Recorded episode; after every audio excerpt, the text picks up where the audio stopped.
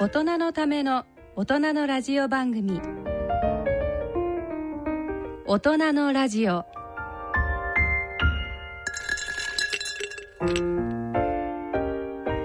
皆さんご機嫌いかがでしょうか？立川楽長です。ご機嫌いかがでしょうか？篠崎直子です。この時間は笑いと健康をテーマにお送りしておりますさて10月ももう半ばですね。ね早いですね。そろそろ台風も一段落して、あそうそうそうだいぶ寒くなってきましたよね。ねえすごかったですうんねでもなんかね、はい。貴乃花部屋が解散し解散しちゃいましたね。びっくりしましたねいきなりだったですよもんね。あれはびっくりした、でもね考えたらねあれ、はい。あのー脱退したようなもんじゃないですか。まあそうですよね。はい。うん、飛び出しちゃったわけでしょ、実はね、はい。あの、立川談志はね、はい。あ落語協会を脱退して立川流作ったんですよ。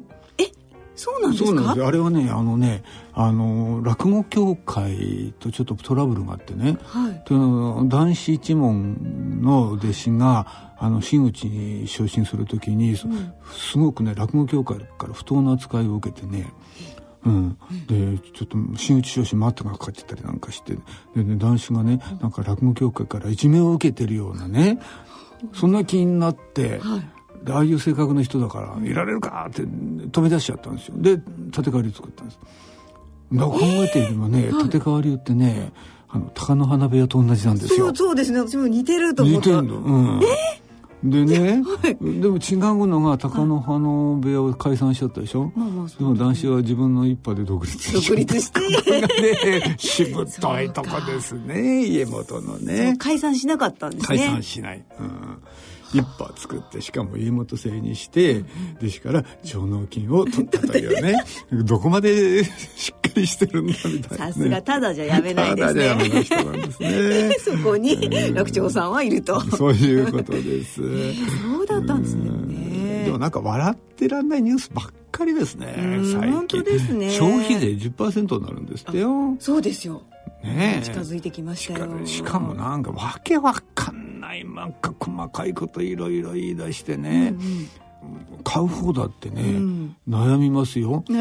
ここで食べようか持って帰ろうか。あの持ち帰りにしてくだいやでもな面倒だしなちょっと食べてくやっぱり食べてきます。ああでもなやっぱりね安くなるから、あのすいません持ち帰りにします。悩みますよこれ。悩みますこれね。うん、でずっと悩んでるね人12%になってる 悩みすぎるよみたいなね。惑迷惑迷惑不正いやでも12%そうですよ。でも本当にそんな悩んでたらねレジだって並んじゃうしね。そうん。いや面倒くさい。なんかもう嫌ですけどだったらもうシンプルに10%上げるなら上げるってしないと、うん、そうそう、なんかね。そうなんだったらもう10%には全部10%にしてくれた方が多分ね、あの現場は助かると思うよ。本当ですよね。これはね8%だ、これは10%だとかね、その代わり10%上げたら上げたでね、上げたなりのことちゃんとしてくれれば納得しますよそちゃんとしてることやらないからみんなブブブブ言って。だから、じゃあ据え置きをなんていいことを言いまた言い出すわけだよね。ちゃんとやることやってくれりゃねそう。払うもの払いますよそう。どこにねちゃんと還元されてるのかなっていうのが見えるとね。ちゃんとね目に見えるように、はい。しっかりとや っていただきたいですね。はい。ということで今日お願いになってしまいましたが。なんか雰囲気違うね今日いね、つもとね。今日ねちょっと真面目に語ってしまいました。消費税の話になるとね、え ー熱くなりますね。お金がかかるとねそうそうそうお金がかかるとこういう雰囲気になっちゃうね。はい、えーそれでは大人のための大人のラジオを進めてまいります。大人のための大人のラジオ。この番組は野村証券ほか各社の提供でお送りします野村。第二の人生に必要なのはお金だけじゃないから。ゆったりとした旅を楽しみたい。健康はもちろん若々しさもまだまだ保ちたい。住まいをもっと快適にしたり相続のこととかもしもの時のことも考えておきたい。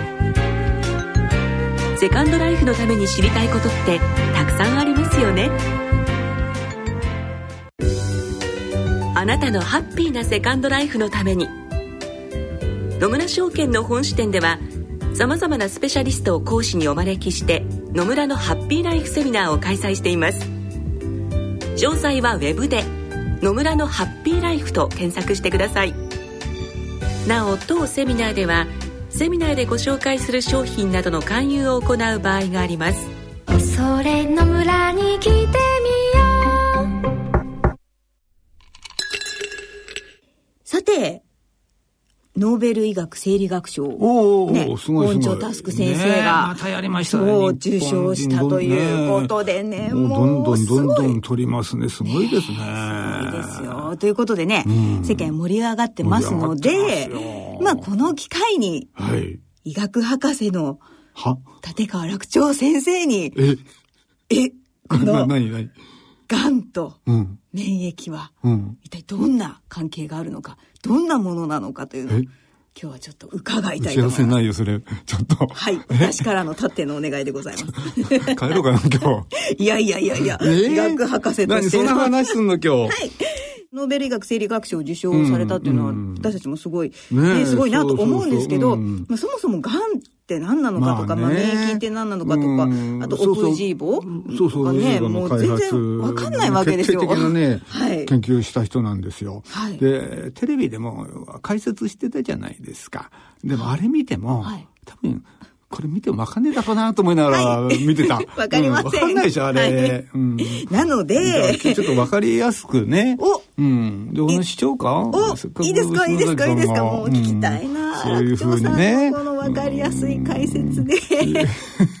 はい。うんしかし、乗せられやすいね。いい俺もね。いいとこじゃないですか。あじゃあね、はいまずね、うんがんの話からしようか。がんそもそもがんうそもそも、がんってどうやってできるか。はい。がんって、あの、体の中にできるでしょ？そうですね。ね。外から移ってくるもんじゃないよね。ですね。インフルエンザじゃないんだからね。そうですねということは体の中でできるわけよ。はいはいじゃあどうやってできるかっていうと、体の中って自分の体しかないじゃない。当たり前だけど、まあそれ、すごい考えそれはますけどね気がいるさいるけどさ、基本的に人間の体って人間の細胞でできてるでしょ？自分の細胞でできてるんですで、胃なら胃がん、ね、肺がんなら肺がんで肺から出てくるわけ。つまり自分の細胞から作られるんですよ。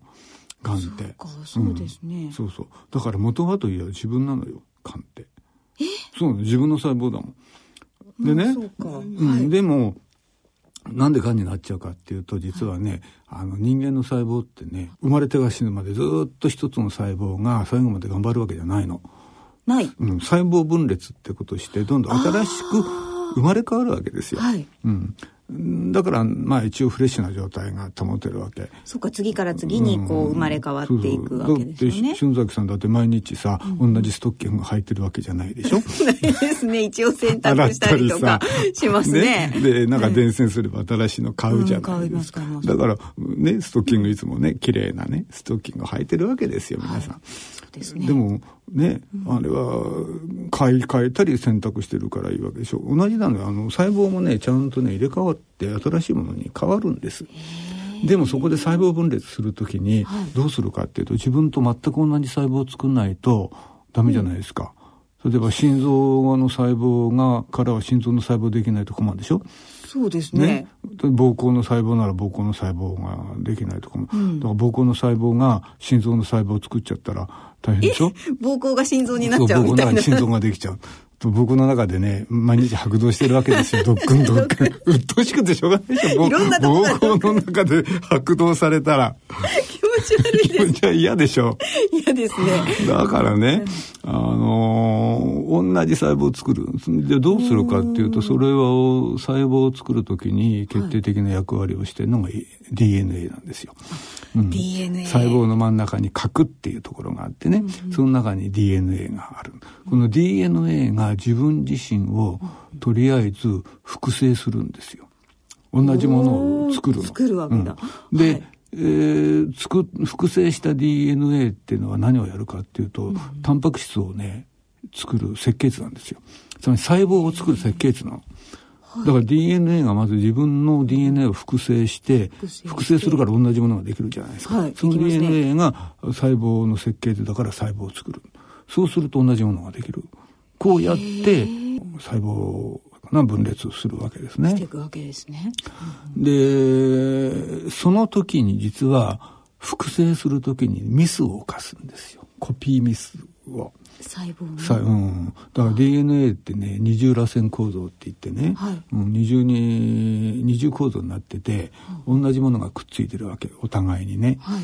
で二重になってそれをペラーっと剥がして、でペラー剥がしたものがまた自分と同じものを作って二重になるんですよ。結構やってることはねあの手間が手間暇かかってるそうですよねだからねそのいろいろうーん複製するときにミスが起きるそうするとどうなるかってちょっと違う細胞ができちゃう。まあそうですよね、間違えちゃうわけねですからね。でちょっと違う細胞ができて、それがまたコピーミスを起こせばもっとすごく違う細胞ができたりするでしょ？どんどんどんどんちょっとずつちょっとずつ変化していっちゃうと違うわけ、うん。それでね、そういうふうにちょっとだけ違った細胞ができる、これががんの元なんです。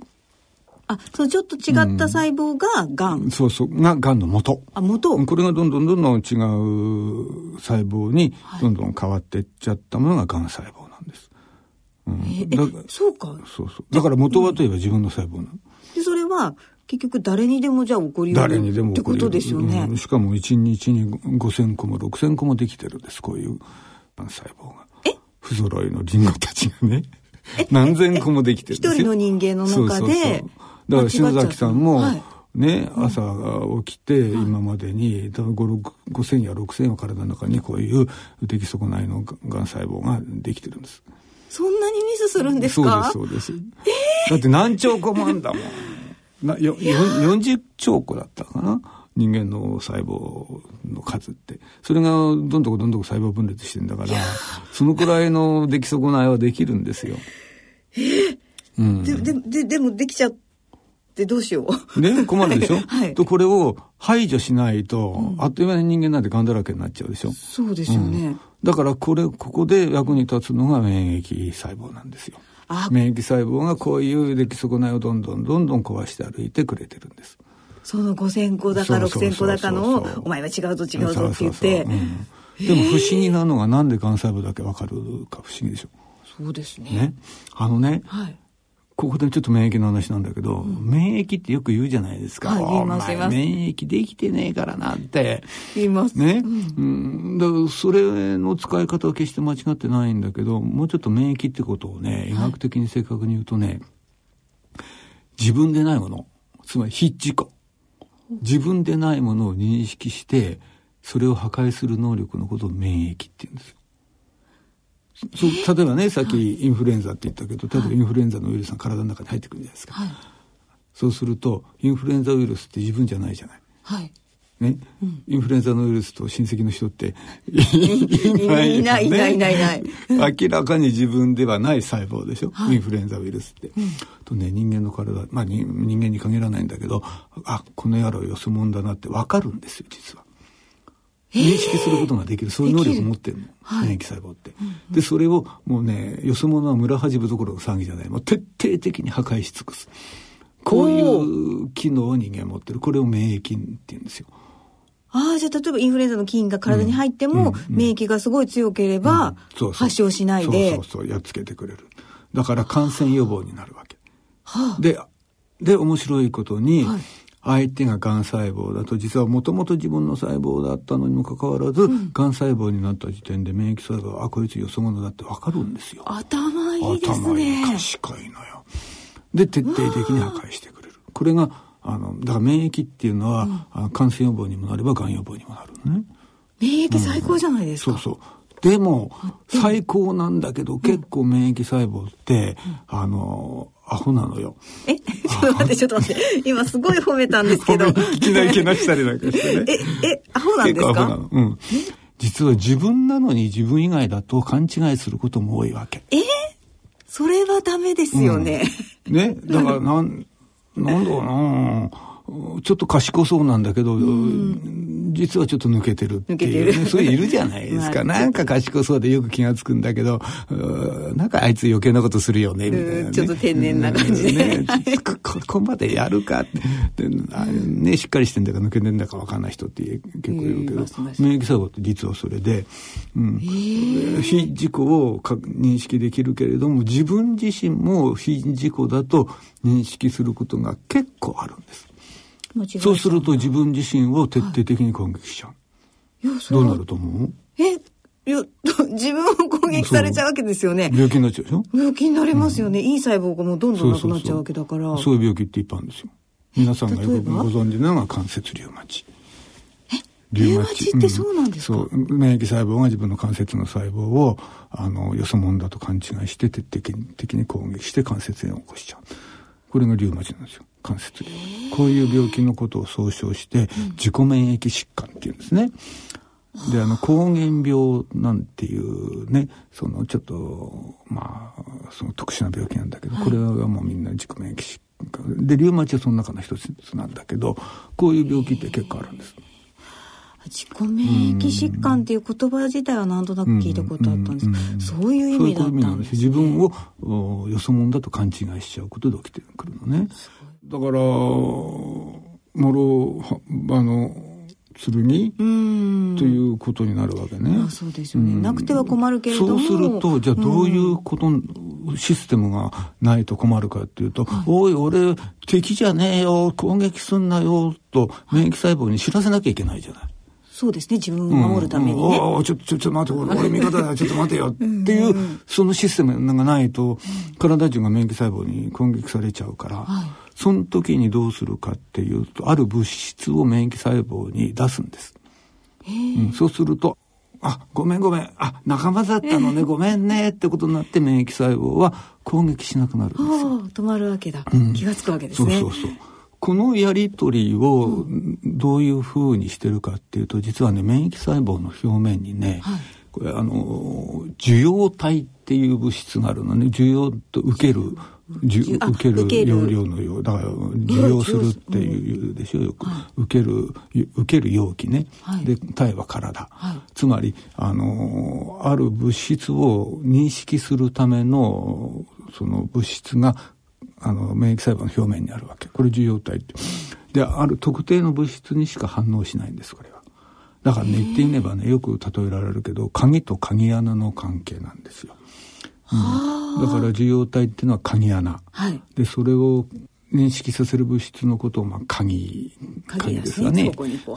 つまり免疫細胞が自分を攻撃しようとしたらこのそ自分の鍵でもって受容体の鍵穴にカチャッと鍵入れる、そうするとあごめん 仲間だったのね。ごめんねもう手出さないからじゃあねってことになるわけ。なるわけだ、うん。だからこの鍵を持ってるとはい。攻撃されないで済むんです、はい。だからこういう鍵を持ってる。あの細胞は体の細胞でも持ってるものなんですね。そうそうそうそう。うん。ああだから、まあ助かってるわけよ、ほとんどの細胞はね、で、で？ここなのよ。こ嫌なことに恐ろしいことにがん細胞もその鍵を持ってるわけ。えちょっと待ってください。ちょっと待ってちょっと待ってください。がん細胞そのその鍵持ってんだまずいことに。えちょっと待って。え？だから、がん細胞は免疫細胞に攻撃されそうになった時にその鍵を免疫細胞の鍵穴にカチャッと入れるわけ。そうすると、免疫細胞、あ、ごめん、味方だったのねってことになるわけよ。騙されちゃう騙されちゃう。で、攻撃しなくなる。そうすると、がん細胞は脳々と攻撃されないで増殖することができるんですよ。ね、この、この受容、その免疫細胞が持ってる受容体のことを、PD1 っていう。PD1、うんまあ、あの、これは。難しい言葉いきなりいきなり出てきましたけど、ね。うん。はい。でこの PD1 に対して免疫細胞がそれにぴったり合う、まあ、一種のタンパク質なんだけどね、タンパク質を出すんです。鍵鍵穴と鍵に相当するタンパク質をね出すんですよ。で PD1 に合う鍵を出してるから、その攻撃されないと。じゃあどうすればいいか。そうどうすればいいかですよ鍵穴塞いじゃえばいいんですよ。鍵入んないから。え？ね？がん細、がん細胞じゃない、免疫細胞の表面には受容体ね。これが鍵穴って申し上げましたでしょ？はいこの鍵穴に鍵が入らないように、鍵に多分ガムテープかなんかペタッと貼っちゃうわけ。でも鍵入んないじゃん。入んないですねそうすると、お俺、よそもんじゃないよってアピールができないわけ、がん細胞は。そうですね。そうすると免疫細胞、どんなに鍵持ってても役に立たないじゃないですか。鍵はなんかタイプで塞いちゃったんだから、そうするとがん細胞にが免疫細胞に攻撃されて破壊されるわけ。で実はその本庄佑先生が研究して、ずっと研究してたのがその PD-1 なんですよ。あそのこの PD-1 のことをその、うん、つまり受容体ねその鍵穴です、はいあの免疫細胞が持ってる。この鍵穴の PD-1 をずっと研究してた先生なんですよ。うん、最初だからこんながんのその攻撃撲撃撲別って言っていいのかな、まあ、治療につながるなんてことは全然考えずに、なんか面白いもんがあるね、不思議だね、でやってたんらしいんですよ。そうなんですか、うん、いや、私もそれはテレビで、インタビューなんかね、伺って、うん、まあお話してるだけで、別に、面識があるわけでも何でもないですよ。はい、えー、ずっとこの PD-1 の研究されてたんですね。で、じゃあどうやって、その、鍵穴を塞いだかっていうと、はい、実はこの PD-1 に対する抗体というものを作って結合させることで、鍵穴を塞ぐんですね。そういうことができるわけ、ねうん、抗体というかあの中学校の理科で抗原抗体反応ってよく。はあやってじゃないですか。覚えて忘れてさん数学のことしか興味なかったでしょ。はい。忘れました。よくね抗原抗体反応例えばじゃあさっきのインフルエンザウイルスで言えば、インフルエンザがやってきました。あの熱が出ました。でも、はい、まあそのうち元気なら治るじゃないですか、はい、でなんで治るかっていうと実はインフルエンザのそのウイルス表面にある種のタンパク質があって、うんうん、このタンパク質にまさに鋳型ですよ。タンパク質が、あのブロンズの像だとすればこの鋳型の枠をカパッとはめる。ほうはめる。これもタンパク質なんだけど、これを抗体って言うんです。だから言ってみればそのブロンズのヴィーナス像が抗原、はい、鋳型のパカッとはめるものが抗体抗体。とパバチッとはまる。はまるじゃないですか、はい、そう結合するわけです、はい、こうやってあの結合した抗体が、インフルエンザウイルスをやっつけるわけです。つまりピタッとくっつくってことはあこの野郎インフルエンザウイルスだなんて分かるってことで認識するってことじゃない。ですか。そうかそうですよね。うんうん、で他の細胞とはピタッと合わないから、ピタッと合うってことは特定できるって、そういうことになるわけでしょ、はい、分かりやすくなりますよね、うん、そういうことによってあのインフルエンザウイルスに対する抗体があるとまあ、インフルエンザウイルスをやっつけてだんだん病気は良くなっていくってこと。で抗原抗体反応っていうのはこういうことなんですよ。だから PD-1 というものを抗原にしてこれにぴったりはまる鋳型を作ってあげるんです。PD-1 抗体って。これぴったりくっつけちゃう。その PD-1 のところにパカッと鋳型あの鋳型っていうのかな、はい、あれでバカッと入れるじゃないですか鋳型、それがバカッと塞いちゃうから、はい鍵穴がなくなっちゃうわけ。うん、そうするとがん細胞がいくら鍵持ってたって鍵穴の中に入んないわけよ。あれあれ入んない入んない入んない。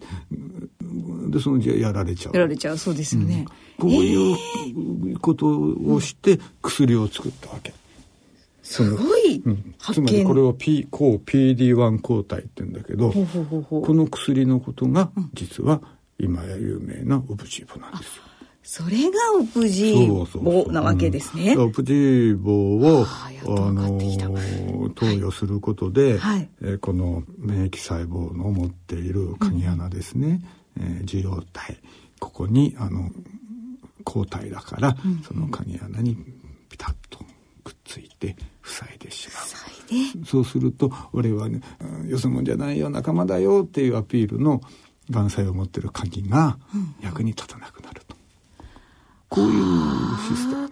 だからなんかこう免疫を上げるみたいな言い方をされてるっていうことなんですね。上げるっていうか本来の作用を取り戻すって言った方が早いでしょうね。で、このオプチーボのこの開発にこの PD-1 っていうのはどうしたって必要な、あの、要素でしょ。はい、で、この研究をずっとされてたのが本庄先生。だからオプチーボの開発に、決定的な役割を果たしたということでノーベル賞をお取りになったと。こういうことなんですね。わかります。わかっためちゃくちゃわかりやすかったです。あの、お聞きの皆さん方もお分かりになったですかね。大丈夫ですかね。お分かりになったとなりましたよね。ただね、うん。うん問題が。あるはい。ただ問題ええただ問題、問題うん。これで喜んじゃいられないすごいもうもうこれでガンはもう撲滅ですよ。たー。もうガン怖くないと思うでしょ、ね？思うんだけど、うん、あのね、で、もともと、その、俺はよそもんじゃないよって鍵は、自分の体が自分を免疫細胞から守るために持ってるわけじゃない。あそうですね。いい細胞も、うん。ね。はい。いい細胞もね。そうすると、鍵穴塞いじゃうから、癌細胞は攻撃されるかもしれないけど、はい正常細胞だって攻撃される可能性が非常に高いわけ。そっか鍵させないんだそうそう。うん。それはそれでこの困り可能性はますね非常に高い。まあまあそうですよねこれが実際に起きた場合に我々は何て言うかというこれを副作用って呼んでるわけですよ。いろんな副作用がねオプチーボにもあるんだけども、そうか、自分の細胞細胞までやられちゃうっていうう危険性は常につきまとってるんですね。だから手放しで喜んじゃいられない。いけないということですよね。まあでもなんかうまくその、がんだけに聞いてくそうれると。そうそこなのよ。そこなのよ。いいけれども。うん。がんだけに聞いてくれるように、まあ皆さん一生懸命やってらっしゃるんでしょうね。研究者の皆さんはね。でもなかなか難しいみたいですよ。同じ鍵を持ってるわけですもんね。そうそうそうそう。PD1 っていうのはね、あの、うん一つのがのタンパク質だから、うんで、まあ PD1 だけじゃなくてこういうそのなんていうのかな。あの免疫をそのよその暴走しないようにするための一つのなんだろうな。歯止めをかけるためのものなんですよ。実は PD1 っていうのはね。つまり暴走して自分もお攻撃してしまう。そういう暴走を止めるための一つの方法なんです。この PD1 っていうものは。そういう自由体があるってことは、だからいろんな自由体があるんですよ実は P- PD1 だけじゃなくて。だけじゃなくて。他にもいろいろあるのね、うんだから他にもいろいろあるからそれぞれにそのうん抗体を作ってやればいろんな角度で治療ができる。だから今 PD1 はあの黒色種その皮膚がんですね、あの悪性の黒色種っていうのがあってあと肺がんとか、でも本当にね効く人って少ないんですよ。全員に効くわけじゃないの。うん。うんでもこれがいろんな、ね、こういう PD1 のような受容体に対する抗体ができてくれば、この抗体を使えばどのがんに効くよ。この抗体だったらどのがんに効くよってことができてね来るかもしれないもしかしたらねまだわかんないけど。そうそうもしかしたらそういう可能性があるってことですよね。うん、だから何がんにはどの抗体を使うとか。でそうするといろんながんに対して、うん人間は武器を持ってるかもしれないですね。うんまあこれからの話ですね。それは。やっぱりそのがんのメカニズムを聞くとやっぱり一筋ならではじゃいかないというかなんかそういう自分の細胞がそういうふうに変わってもともとそう、自分の細胞細胞だから、似たようなもの持ってんだよね。持ってそうですよね結局ね。結局自分から生まれたものだし、うん。だから手の内知ってっから、だからなんだろう同じその例えば柔道なら、同じ道場で育った選手が、あの国籍が変わってオリンピックで相対したみたいなね、うん手の内は分かってるよと、でも国籍は違うぞみたいな、う。ん。あんまり分かりやすく書いて分かりにくいいやでかもしれなんとなくわかりますよ。同じとこでこう育ったのに、ああみたいなね。戦わなきゃいけない。この野郎背負い投げが得意だなとかじゃあ防御背負い投げは気をつけとこうとか、うんこいつは俺の内股にこの前かかったから 今日内股で行ってみようとかうん分かってっからかえって厄介だよねですよね。がん細胞わか分かってるわけですもんね。そういうことなんだ。じでもまあ結局その免疫力を落とさないっていうことが、ん。やっぱりがんにそもそもかからない。そうなんですよ。だから、あの何千個もできてるでしょ、毎日ね。あのうん5,000個6,000個7,000個もう当然のようにみんなできるんです。とこれをできたのを片っ端から切り込み隊長みたいにして、あのやっつけてくれる細胞があるんですよ。体の中パトロールしてるんです実は。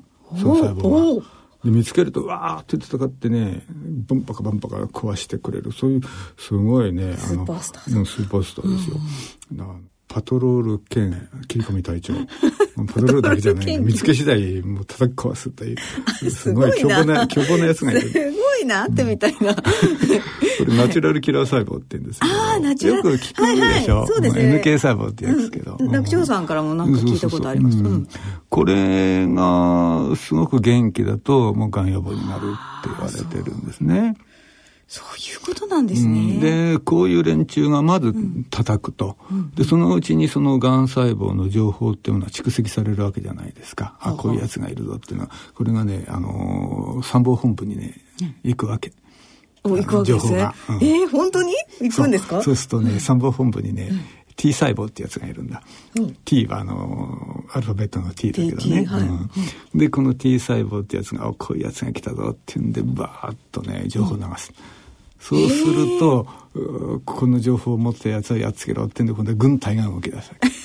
うん、すごい軍隊持ってるんだ。そうそう、すごい軍隊が、えー。今度は B 細胞ってなるね。まあ、ABC の B。T と B があるね。B、B ですね。はい。B 細胞ってやつが今度はね、鉄砲作るの。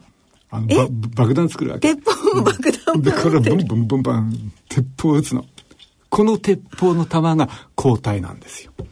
B 細胞っていうのはこの抗体を作ってブンブンブンブン放り出す。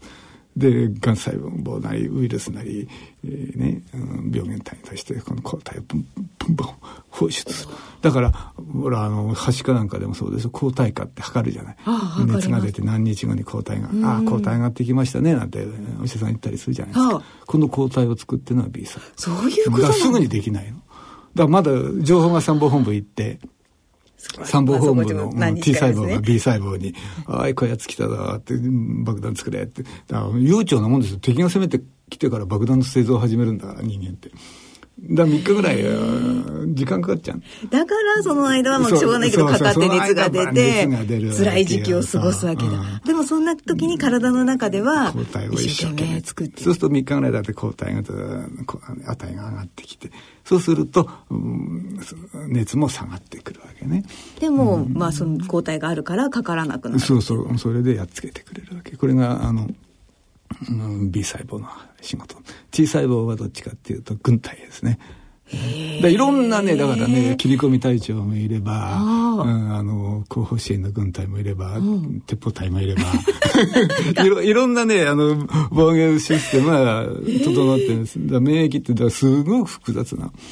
でこれを、あのー、働きすぎると今度自分の体もやっつけちゃうから働きすぎないように抑制するためのシステムもつながってる。そのシステムの一つがこの PD1 っていうことなんですよね。だ複雑でしょだ免疫って本当にね複雑。本当に複雑だしだからそれがでもうまくバランスよく働いてくれてれば、うん、まあ、健康でいられるっていうことなんですよ。ね。じゃあこの免疫をね、あのー、うまくいつも働いてくれるようにするのに、うんうん、どうしたらいいと思う？どうしようえっ、ー、と、ちゃんといいもの食べて、たくさん寝て。そうそうそう。いやいやいや、いいんですよ。もちろんいいんだけど、えーうん、せっかくこうやってさ、立川楽長がさ、何がいいと思うって聞いてんだからさ、うん、せっかく立川楽長がさ、言ってんだから、これがいいぞ。わかった。わかった。わかった。落語を聞く。どうどうとう？とう言ってくれた。それでなくちゃ。え、落語聞く分だって篠崎さんの言うことを聞いてさ、うん、今日は、楽長先生に、そう、医学博士の楽長先生に、はい、解説していただいて。よししてくださいよ。すいません。はい。そうですね。じゃ落語を聞くと。まあね、笑い笑い。あ、笑う。うん、笑うことで、まあこれ有名な話なんだけど、うん、ナチュラルキラー細胞が活性が高まるっていうのはね、うん、まあもう分かってんだけど、それと同時にやっぱりね、うん、心の持ち方ね明るくポジティブに、うんうん、そういう心の持ち方っていうのはね、うん、あのー、免疫機能にすごく影響を与えるんですよ。あのね今ね精神免疫学っていうね新しい学問があって、うん、心の持ち方ね、うん、これが免疫にすごく大きな影響を与えるっていうことが分かってきてその研究今随分やってますね。でこれでね、はい、ノーベル賞取っちゃった人いるのよ。え？あの犬ノーベル賞ってあるのよ。い犬？イグ。イグ？うん、イグノーベル賞。これねまあ、ノーベル賞のパロディみたいなもんだけど、あの、すごくユニークで、ふ面白くて、しはい。絶対人がやらないだろうというような研究をして、大きな成果を上げた人に、はい。ノーベル賞をあげましょうっていう企画があって、もう随分前から。あるんですか？そうイグノーベル賞っていう。だって、うんこれ冗談でも何でもなくて、はい。えーこれの判定をしてる人はもう、あの、ノーベル賞受賞者も含めてね、はい。そうそうたるメンバーが真面目にやってるんですよ。へえ。で、この実はイグノーベル賞日本人はすごいいっぱい取ってる。うん。そんなにたくさん毎取ってる年毎年取ってる。え日本人とイギリス人が一番多いらしいですよ。はあ。でもあんまり知られてないですよね。で、このイグノーベル賞でね、あの、あるね、ちょっと知ってる先生なんだけど、帝京大学のね、循環器の先生、まあ循環器、まあ、心臓屋さんね、心臓の先生が、あの、実はネズミに心臓移植するんですよ。はい。そうするとね、拒絶反応出て、ほうほう。何日かで死んじゃうのね。はい。ところが、ところが。この人に、はい。椿姫っていうオペラあるんじゃないですか。はい。オペラ聞かせたの、え、ネズミに？ネズミに。ほう。うん。で、あの、うん心臓移植した後のネズミですよ ネ。ズミにオペラ。長生きしちゃったって。え明らかに椿姫を聞かせたネズミだけが長生きしたんですよ。これ統計的にもあのちゃんと優位さがあって効果ありってことが判定されてるんですね。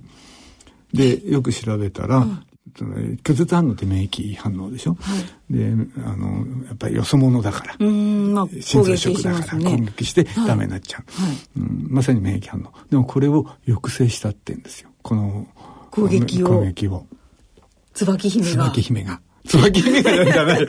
その、オペラがね、椿姫生きてないから今。椿姫じゃない。椿姫が心臓移植したわけじゃないから、ね。想像しちゃった。注射かなんかしてたりしてねねそうそう。どんなお姫様えー、でも、面白いですね。そう。だって音楽聴かせてるわけだから、やっぱり、えー心とか脳の問題じゃないですか。そういうものが、実は免疫をコントロールをしてるんだっていうことが分かったわけですよ。で面白いことにね、これベルディの椿姫だけだったんだって、これモーツァルトでもダメだしベートーベンでもダメだし演歌でもジャズでもダメダメなんですか、うん。その曲じゃないとダメなんだ。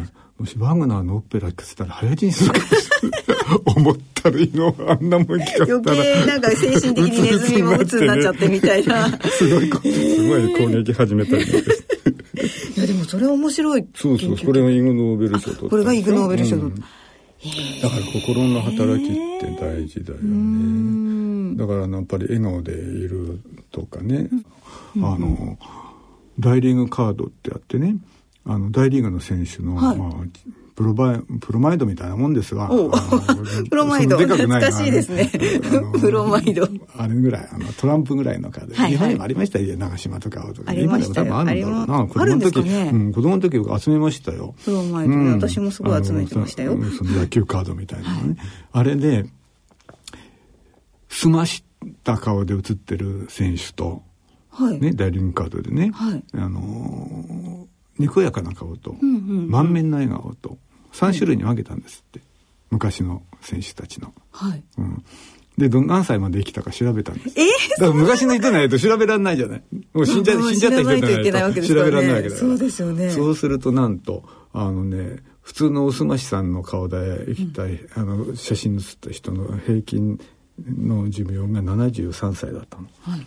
で、にこやかな顔がね、75歳。うん満面の笑顔の人何歳だと思う？ええ？やっぱ伸びたんですよね。76とか ?80。え？ー、そんな違うんですか？平均寿命80歳。つまり、普通の顔と満面の笑顔で、平均寿命7歳平違ったの。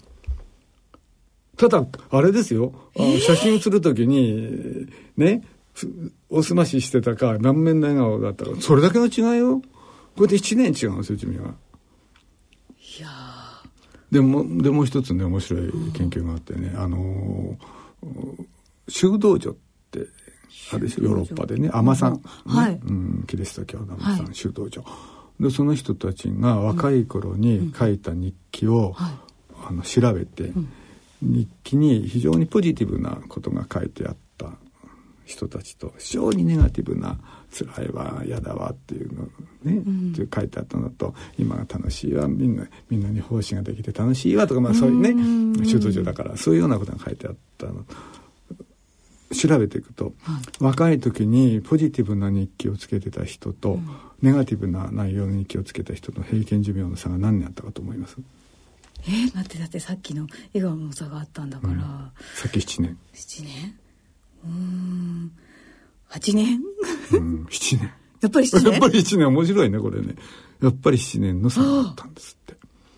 だ修道場ってずっと限られた空間の中でみんなで同じ生活してるから、うん、いろんなそのバリエーションがないから比較しやすいんですよ。同じものを食べて、同じところに住んで同じ行動してるから、それにもかかわらずたったその日記にどういうことを書いてたかで7年も違う。つまりいかにね笑顔でいるとかポジティブな気持ち、明るい気持ちでいることが寿命に関係するか。やっぱりこれ免疫力抜きにはね考えられないと思う。そうですよね、うん、やっぱりその気持ちの持ち方が免疫に作用して。だからやっぱりねあの明るく楽しくね、うん。うん、ポジティブに、これやっぱりねなんもうあらゆる病気に言えるねう、ん、予防にもなるし治療にもなると思いますよ。なるほど。ということで落語を聞く。ということで 落語を聞きましょうと最終的にはここに来るわけですね。なんてかで陰水な番組なんでしょう。いやでもさすがでございました。医学博士の立川楽長先生、よくわかりました。の立川楽長の宣伝のコーナーでございました。野村、ちょっと気になるお金の話。今回はコンサルティングです。楽丸さん、難しい顔してどうしたんですか？実は私、来年定年なんです。定年後はゆっくりできますね。それがね。何か心配事でもあるんですか？退職金は嬉しいんですが、一度にまとまったお金をもらってもどうしていいかわかりませんし、これからの老後にいくらぐらいのお金が必要か想像ができないんですよ。それなら野村証券に相談してみたらいかが？お客様一人一人の将来のご要望などをお伺いして、定年後のマネープランについて気軽に相談できますよ。それはいいですね。じゃあ、今すぐ相談に行ってきます。ちょっとちょっと、こんな真夜中では空いていませんよ。お金に関するご相談は、お近くの野村証券へどうぞ。それ野村に来てみよう。大人のための大人のラジオ。は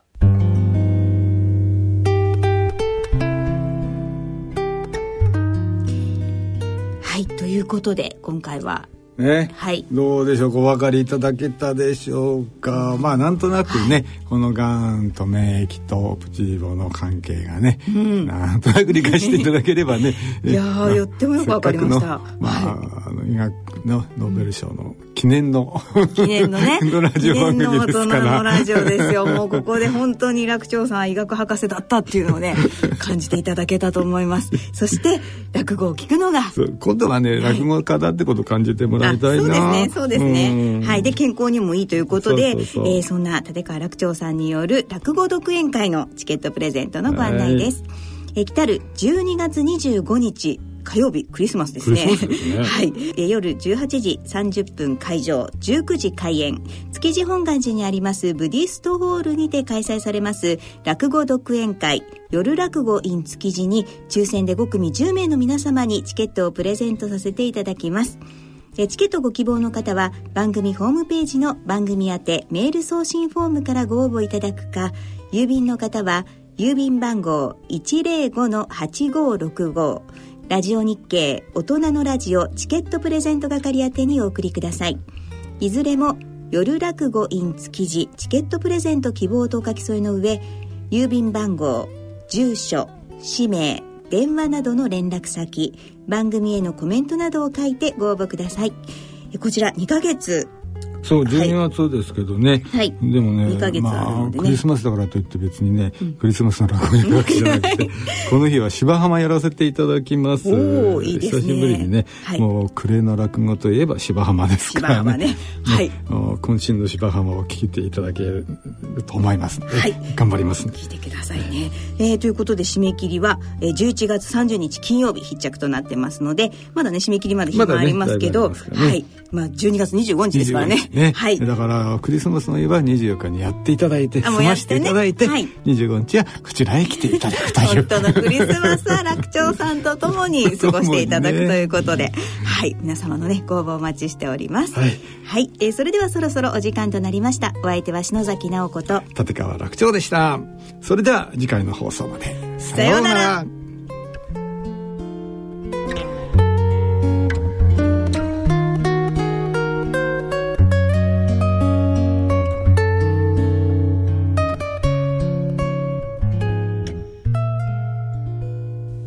大人のための大人のラジオこの番組は野村証券ほか各社の提供でお送りしました。